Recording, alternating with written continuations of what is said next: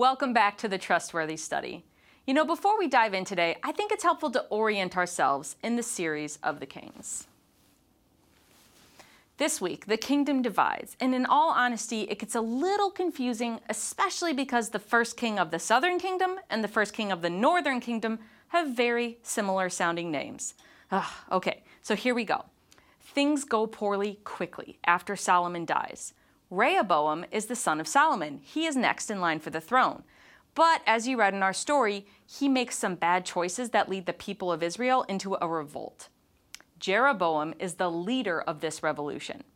The result is that the kingdom divides in two. The northern kingdom is led by Jeroboam, and the capital is Samaria. This kingdom is referred to as the kingdom of Israel. The other kingdom, the southern kingdom, is led by Rehoboam, and the capital is Jerusalem. This kingdom is referred to as the kingdom of Judah. The southern kingdom, Judah, carries on the line of David, which is important because it will eventually bring us to Christ. So this week we're reading about Jeroboam and Rehoboam. Our author will focus more on Jeroboam in her lesson, so for this week we'll put the focus on Rehoboam. You know, there's not a ton of scripture telling us all about Rehoboam. We can read part of his story in 1 Kings and part in 2 Chronicles, but we really only get a few snapshots from his life. But I think there's still plenty of wisdom to be gleaned from the life of this king. You know, I have this friend from college. We'll call him Joe. Joe is fun, he's a nice guy, and he's a really good friend. But he has one fatal flaw that used to drive us nuts. He was constantly asking for advice and never taking it. Most of the questions were surrounding his love life, always wanting our advice on what to say to girls that he liked and whatnot. And he would listen intently, he would nod along, agree with what was being said, and even make a plan in his head for what he would do. And then he would go off and do whatever he thought was best in his own head. I wonder if you know a Joe. I find that most people know somebody like that somebody who earnestly seek the help and advice from people that they trust, and then they just do whatever they want. Or they ask more people until finally someone tells them what they want to hear. I know I've been guilty of that in the past myself. Rehoboam had issues with this too. And so our first lesson we can learn from the life from his life is this. Seek wise counsel. Let, we're going to read a bit from 1 Kings 12. When we get here, the people of Israel are tired. They've been suffering under a heavy burden under King Solomon. And so they ask the new king, Rehoboam, to lighten their load. So, first, Rehoboam shows great wisdom. He seeks the counsel of the elders. These men, we read, have been advisors to King Solomon. So we know that they're experienced, they're wise, and here they offer some really good advice. They basically tell him listen, if you give them this thing, you'll win their loyalty forever. Serve them now by giving them a break that they're asking for, and you'll have very loyal servants for life. It's good advice. But of course, Rehoboam doesn't take it. Instead, he seeks out his young friends and asks them their take. I don't know about you, but I can just totally picture this scene. A bunch of young hotshots sitting around boasting about how great they are arrogant, rude, unsympathetic, and very into themselves. So let's pick up in that conversation in 1 Kings 12, starting in verse 9. And he said to them, What do you advise that we answer this people who have said to me, Lighten the yoke that your father put on us? And the young men who had grown up with him said to him, Thus you shall speak to this people who have said to you, Your father made our yoke heavy, but you lighten it for us. Thus you shall say to them, My little finger is thicker than my father's thighs and now, whereas my father laid on you a heavy yoke, I will add to your yoke. My father disciplined you with whips, but I will discipline you with scorpions. Okay, so here we have a foolhardy, newly minted king caught up in delusions of grandeur, surrounded by a bunch of absolute bros who all seem to be there just to boost each other's egos. I only find it funny because I can picture it so perfectly. We've all seen this kind of peacocking behavior before. You thought my dad was rough, eh? He's nothing compared to me. You thought he was strong? My little finger is thicker than his thighs. Different expression for the same nonsense we hear today about who is stronger and who is mightier. It's the ancient equivalent of, wow, You thought he was tough? I'll squash you like a bug. These young men are feeding right into this young king's arrogance. They're telling him exactly what he wants to hear, and so, of course, he listens to them. The real tragedy of this story is that there was someone giving Rehoboam wise counsel. He had the good advice he needed from trusted sources. There were wise men with authority to speak and the position to speak wisdom into this young man, but he ignored them in favor of what he wanted to hear. You know, like any arrogant and foolish person, he didn't want to hear, humble yourself for advice. He didn't want to serve anyone. He wanted to be served because that's what he believed great leadership was. He believed a king showed his might not in serving his people, but in overpowering them. He wanted lo- the loyalty that stems from fear and oppression rather than loyalty out of love. And as a result, he loses most of his kingdom. It's really tragic. So, as we think about what wisdom we might glean from Rehoboam's folly, I'm challenged to think about the ways I'm tempted to follow down this path myself. Here are a few questions to ask ourselves. Rehoboam ignored the truth in favor of a message he wanted to hear. Are you prone to do that sometimes? I know I am. I think everyone can fall into this sometimes. See, we look for an echo chamber, sometimes without even realizing that we're doing it. Now that I'm aware of it, I can tell sometimes when I'm not willing to confront something inside myself solely based on who I speak to about the problem. Am I seeking out yes men who will agree with whatever I say, or am I seeking truth? Some people believe that the job of a true friend is to support you and to agree with whatever you say.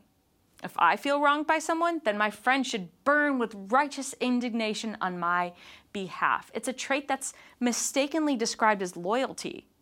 But a truly loyal friend will tell you gently and with great love when you're wrong. They won't blindly agree with whatever you say, but rather they'll push you in a direction of Christlikeness. This is how we know if we're seeking true wise counsel or an echo chamber. Is the person I'm speaking to agreeing with me and boosting my ego, or is the person pushing me towards becoming more and more like Jesus? Sometimes it can be hard to sort out discernment, especially in today's modern culture where we have a crisis of truth. Who is to be trusted? What are our sources for truth? How do I know if I can believe what I'm seeing and reading and even experiencing? Discernment is more important now than ever before, and it's essential that we, as Christ followers, are offering discernment and wisdom to each other. I want you to take a quick look at this diagram. This is called the mentoring constellation. You can see it's just a simple diagram that illustrates our need for community. Each circle represents a person, at least one, maybe more, of the different types of mentoring relationships that really help build up healthy followers of Christ. Here are a few questions to ask yourself when you're thinking about the mentoring constellation. Who is in your mentoring constellation? Are you seeking wisdom from older and wiser women? Do you have honest and God honoring peer friendships? Are you investing in younger women by offering them your wisdom? If you were to fill the names in this constellation, you might be overflowing and writing in teeny tiny lines. Or maybe there's a blank spot or two. If that's true for you, don't be discouraged. You know, the first time I saw this, I had some blank spots as well. So I prayed that God would fill them in. And He did so faithfully that it was astounding.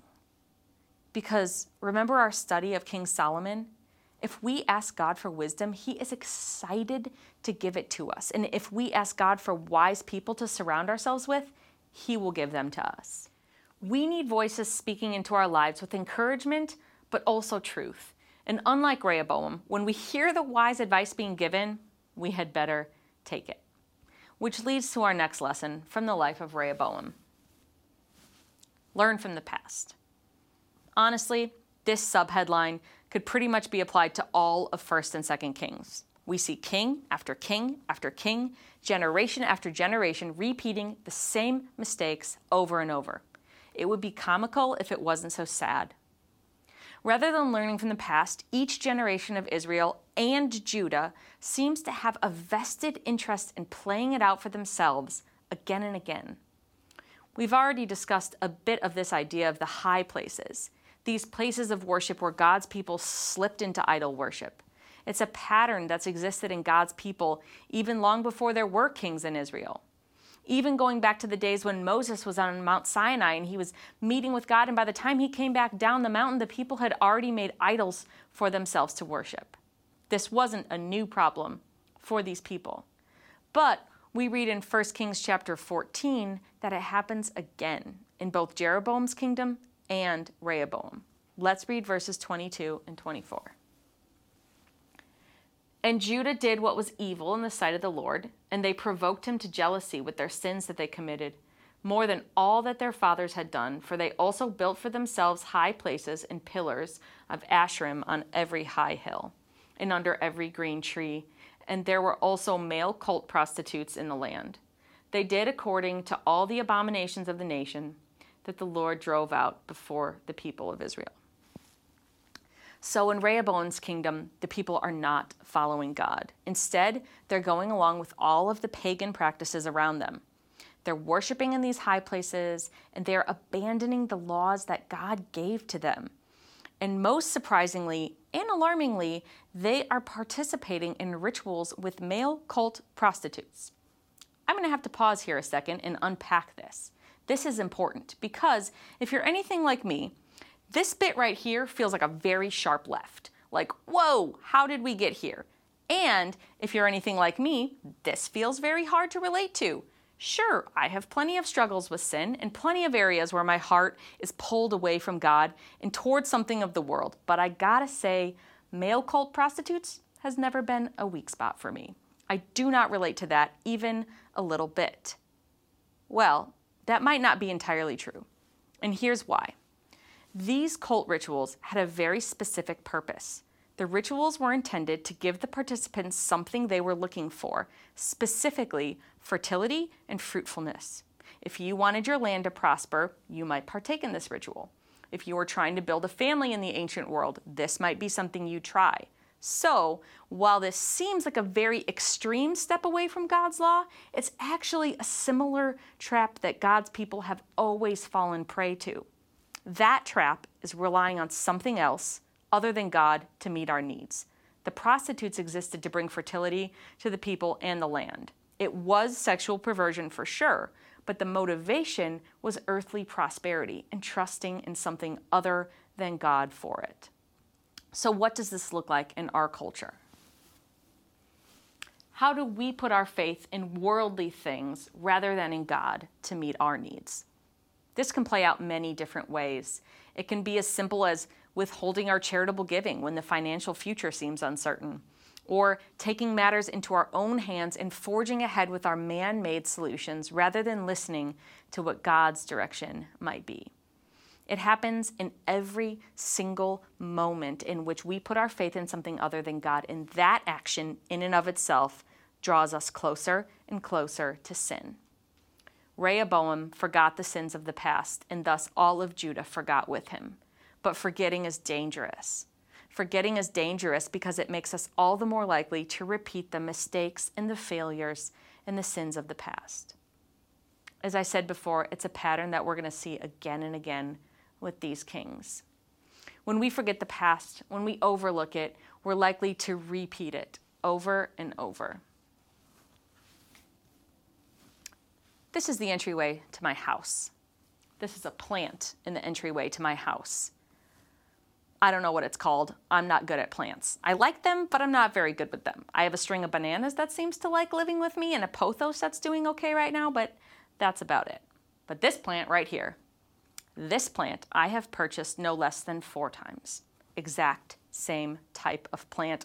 I have marched into Home Depot again and again to repurchase.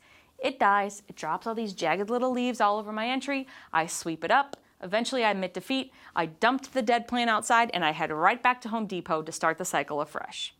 I even bought a cute pot and a little plant stand thinking that was the problem. Like the little plant just wasn't happy with his aesthetics. Why do I keep buying the same plant over and over, despite the fact that it continues to die? I don't know. It's a cool looking plant when it's not dead, but I can't keep it alive. So, after the cycle continued for about two years, I finally showed some growth. I bought a bench. Benches don't die, and you can sit on them when you take off your shoes. This goes to show, my friends, there is hope for us all. We can break the cycles of forgetting the past, at least when it comes to our plants. You know, forgetting is dangerous because we can repeat the failures from the past, but forgetting can also be a willful choice. Even the word forget can make it seem like a rather passive activity, can't it? Like, oh, I didn't do anything intentionally, I just forgot. But forgetting so often is a willful and intentional choice that stems from pride. Have you ever heard this before? The definition of insanity is repeating the same thing over and over, expecting a different outcome. I disagree with that. I don't think that's insanity. I think that's something broken within our nature as people. It's not that we're crazy, it's that we believe we can beat the system. We're smart enough, or strong enough, or clever enough, or coming at this with enough power of will to change the previous outcome into something new and unexpected. It's not insanity, it's hubris. And when it happens in our own lives, as well as the lives of these ancient kings, the stakes are very high, which leads us, leads us squarely to our final lesson from the life of Rehoboam. Remember who you're not. There are two times when people go completely and utterly off the rails of following God's will and walking in obedience. First, when things begin falling apart and they no longer trust God with the outcomes because things are starting to look scary, and so they attempt to seize control once more in an effort to save themselves. And second, when things are looking so good that they forget why things are so good. They forget that life is good because they've been walking in accordance with God's commands and they start to believe the false narrative that our success can be attributed to what we have done. We've earned our success in our happiness. We're no longer desperate for a God who saves because we feel pretty good about saving ourselves. Rehoboam is a bit of the second. In fact, if I can sum up Rehoboam in two verses, it would be these. Second Chronicles 12, 1. When he was strong, he abandoned the law of the Lord and all Israel with him. And verse 12. When he humbled himself, the wrath of the Lord turned from him. When Rehoboam was strong, he forgets how he got there. Then he remembers and humbles himself, and the cycle repeats. After Rehoboam takes the foolish advice of his young friends, things start to go south pretty quickly. Jeroboam ends up at the helm of this revolt and the kingdom divides. We read about that. But interestingly, Rehoboam isn't all bad all the time. In fact, right after this incident, he starts to make good choices. 1 Kings 12 21. When Rehoboam came to Jerusalem, he assembled all the house of Judah and the tribe of Benjamin, 180,000 chosen warriors, to fight against the house of Israel to restore the kingdom to Rehoboam, the son of Solomon. But the word of God came to Shemaiah, the man of God Say to Rehoboam, son of Solomon, king of Judah, and to all the house of Judah and Benjamin, and to the rest of the people, Thus says the Lord You shall not go up or fight against your relatives, the people of Israel. Every man return to his home, for this thing is from me. So they listened to the word of the Lord and went home again according to the word of the Lord. Look at that. He's listening. Rehoboam actually reverses course when the word of the Lord comes. He realizes he's about to make another bad choice and he listens to wise counsel and he course corrects. And things actually go pretty well in Judah for a time. Second Chronicles 11 17. They strengthened the kingdom of Judah, and for three years they made Rehoboam the son of Solomon secure, for they walked for three years in the way of David and Solomon. For three years they followed God. Even though the kingdom had split, as God had knew it would, the dust had settled, and Judah was following God. So much so, in fact, that some of the priests who were in the northern kingdom actually come down to Jerusalem so that they can worship God properly. As Jeroboam is messing up, creating his own religion, the Levite priests actually leave Israel to return to Judah. Rehoboam's kingdom for three whole years is actually more faithful than Jeroboam's. At the beginning of the story, it really looks like Rehoboam is the bad guy and Jeroboam is the good guy, but we're going to find out that truthfully, neither are good. They both have good moments, but ultimately, neither one is going to follow God. They'll fall away from God and they'll lead all the people along with them, just as God had promised they would do when they begged for a king. So let's read about what happens after Rehoboam's three years of faithfulness. 2 Chronicles 12, 1 and 2. When the rule of Rehoboam was established and he was strong, he abandoned the law of the Lord, and all Israel with him. In the fifth year of King Rehoboam, because they had been unfaithful to the Lord, Shishak, king of Egypt, came against Jerusalem. The king of Egypt mounts an attack. And when they're under siege once again, once again Rehoboam humbles himself before the Lord. And once again, God is gracious. He does not allow the Egyptians' destruction to be complete, and things settle again. And Rehoboam's power builds again, and he forgets again. Second Chronicles 12, 14, and he did evil, for he did not set his heart to seek the Lord. Dependence on God is key to trusting in God. When we realize our deep need for God, then we use what we know about him to support the idea that he can meet every need. Rehoboam forgot who he wasn't. And what I mean by that is he forgot that he wasn't God. He thought that he was the one leading within his own strength. He thought that he was to thank for all of this power and success. There's this Frank Sinatra song, I'm guessing most of you have heard it. It's called My Way. And Frank says this He says, I lived a life that's full. I traveled each and every highway, and more, much more than this, I did it my way. And people tend to sing this song like it's an anthem, like it's something to be proud of. Nothing against old Frank, but imagine at the end of our lives coming before the King of Kings and saying, Hey, God, what can I say? I did it my way. It's ridiculous to think our own ideas are better than God's, but that's the attitude that we too often live with. I tend to be a bit like Rehoboam in this way. I think I'm handling things just fine my own way. I can problem solve, I can do what it takes to make sure everything works out until the moment when I realize it's out of my hands. During week one, when we were working on the whiteboard together, a woman named Suzanne said, When it's out of our control, it's easier to let go. And I thought that was so profound. I find that to be true in my own life. I want to do things my own way. I have ideas for my life and the lives of people I care about. And I think those ideas are the best ideas. So when God comes in with something different, I get nervous that He's not going to do it my way. But when it's all stripped away and I stop and I really think, I realize maybe I don't actually have all the answers. Maybe my way is actually going to lead to a lot of trouble and pain. So when we reach the end of our own lives, let's pick a new anthem.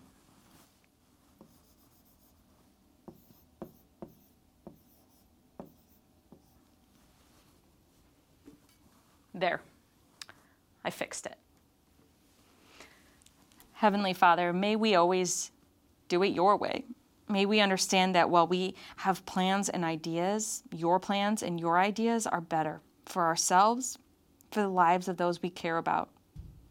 May we not continue in the cycles of these ancient kings, but may we instead learn. You included each and every story in the Bible for our good and for our instruction, and we pray that these would be instructive to us today.